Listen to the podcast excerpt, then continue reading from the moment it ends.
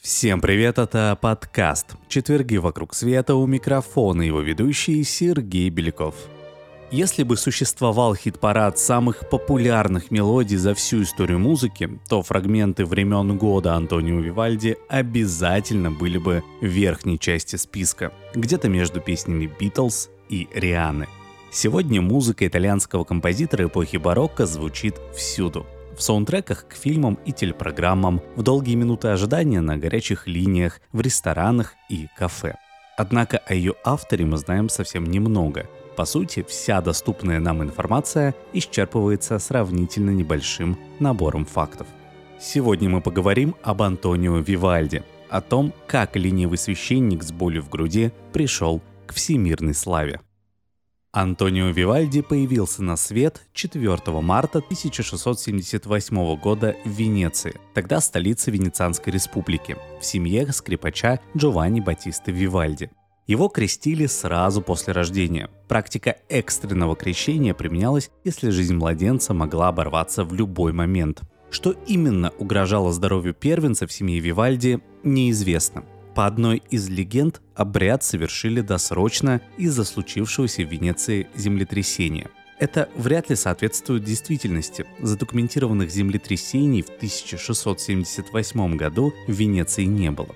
Точно известно, что Антонио Вивальди не отличался крепким здоровьем. На протяжении всей жизни, по данным биографов, он жаловался на стеснение в груди, Возможно, это был симптом астмы или же удобное оправдание, чтобы не делать то, чего сам композитор не хотел.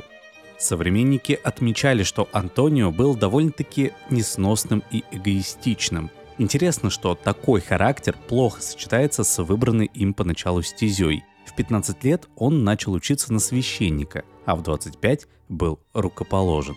Не исключено, что Вивальди и тут проявлял эгоизм. Служа в приюте и музыкальной школе для девочек-сирот под названием «Оспидали Делла Пиета», он имел доступ к музыкальным инструментам и располагал достаточным свободным временем при достойном жаловании.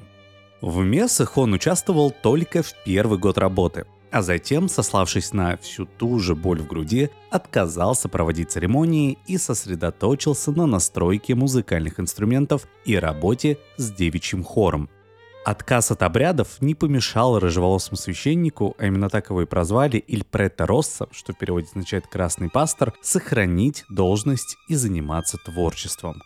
Красный или рыжий цвет, видимо, играл определенную роль в судьбе всей семьи Вивальди. Так исследователи предполагают, что под псевдонимом Джованни Батиста Росси, аналог русской фамилии Краснов, скрывается отец Антонио Вивальди, а именно он создал оперу «Несчастная верность» в 1689 году. Дебютное произведение Антонио датировано 1691 годом, но на полноценную оперу 13-летнего юноши все-таки не хватило. Он вошел в узкий круг композиторов с небольшим литургическим произведением «Лейтатус Сум», Хотя соблазн крестить именно Вивальди-младшего настоящим вундеркиндом, конечно, велик. Первой музыкальной публикацией Антонио Вивальди стала коллекция сонат для скрипки в 1705 году. Простая арифметика. В 1703 он поступил на службу, через год отказался участвовать в мессах, а еще через год была готова подборка музыкальных произведений. За ней последовали два сборника концертов для струнных инструментов, второй из которых, «Гармоническое вдохновение», был опубликован не где-нибудь, а в Амстердаме в 1711 году.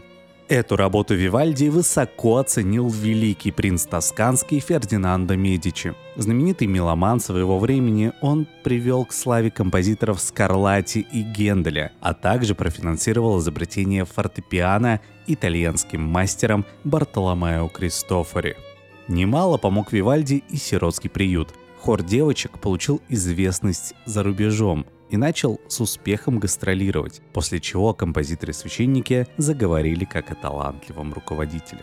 Достоверных данных у нас нет, но ряд свидетельств утверждает, что эта популярность и вынуждала попечительский совет Успедали де ла Пиета годами терпеть Вивальди. Хотя вопрос о его увольнении поднимался регулярно, 1709 году композитор все же был уволен, но спустя два года вернулся к своей работе. Сохранению должности способствовала и религиозная истовость композитора. Отлынивая от мез и прочих обязанностей, он сохранял репутацию ревностного христианина. Но наивысшего успеха при жизни Антонио Вивальди достиг, взявшись за вокальную музыку. В 1713 году в итальянском городе Веченца состоялась премьера его первой оперы «Атон на вилле» и по возвращении в Венецию он добавил к своей преподавательской должности еще и работу оперного импресарио для собственных произведений. На новом поприще он пришел к успеху. Его оперы и оратории ставились по всей Италии, а в 1718 году он впервые за 40 лет жизни получил работу на полную ставку – согласившись занять должность директора светской музыки при губернаторе Мантуи, или, как сегодня могли бы окрестить подобный пост, министра по музыкальному развитию. Наиболее известные произведения золотого периода Вивальди – оратория «Торжествующая Юдивь», все мужские и женские арии в произведении, посвященном победе Венецианской республики над Османской империей на острове Корфу, исполнили девочки-сиротки. Некоторые арии включали партии для сольных инструментов, что было в ту пору новаторством. Не мудрено, что успешный красный пастор стал объектом нападок со стороны консервативных коллег. К примеру, композитор Бенедетто Марчелло написал памфлет «Модный театр», котором обвинял человека, похожего на Вивальди, в развращении оперы. Делал он это, впрочем, довольно иронично и не слишком агрессивно, по жанру памфлет ближе к вредным советам, как из нормальной оперы сделать дурную. Современному поэту не следует читать античных авторов, будь то греческие или римские, потому что греческие и римские поэты никогда не читали современных. Едва ли это можно назвать жестокой шпилькой в эпоху соцсетей, но по меркам 18 века самолюбие Вивальди было задето. Критика не возымела особого эффекта. В 1722 году Вивальди играл ни много ни мало для нового папы римского Бенедикта XIII. От ангажементов не было отбоя, а творческой энергии композитору хватало для того, чтобы без труда сочинять по 4 оперы в год, не считая более мелких произведений. В конце жизни в одном из писем Антонио Вивальди говорил о 94 созданных им операх. На настоящий момент исследователям доподлинно известно лишь о половине из этого списка. Но, учитывая потрясающую работоспособность мастера, можно поверить и в названное им самим количество.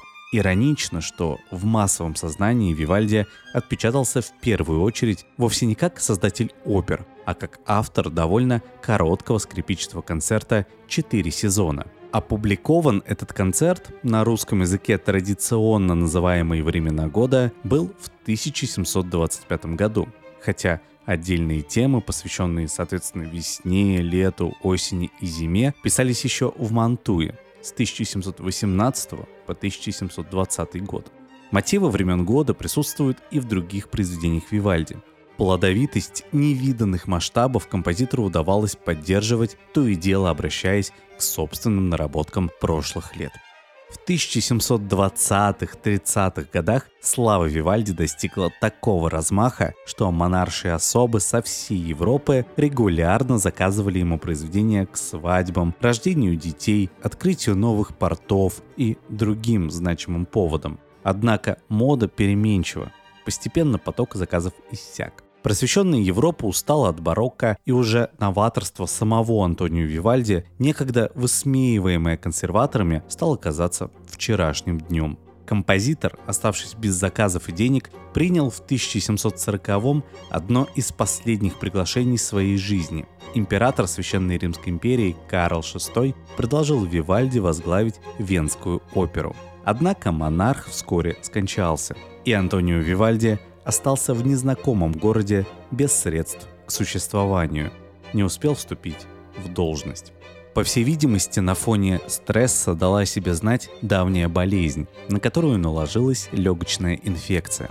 Красный пастор умер в доме безвестной вдовы венского изготовителя седел, вдали от родной Венеции и любимого сиротского приюта. 28 июля 1741 года его похоронили в Вене, недалеко от церкви Карлскирхе. Тело вышедшего из моды композитора не стали возвращать в Венецианскую республику, и его произведения канули в лету на долгие годы, чтобы быть заново открытыми уже в 19 веке. А на этом все. Это был подкаст «Четверги вокруг света». До новых встреч.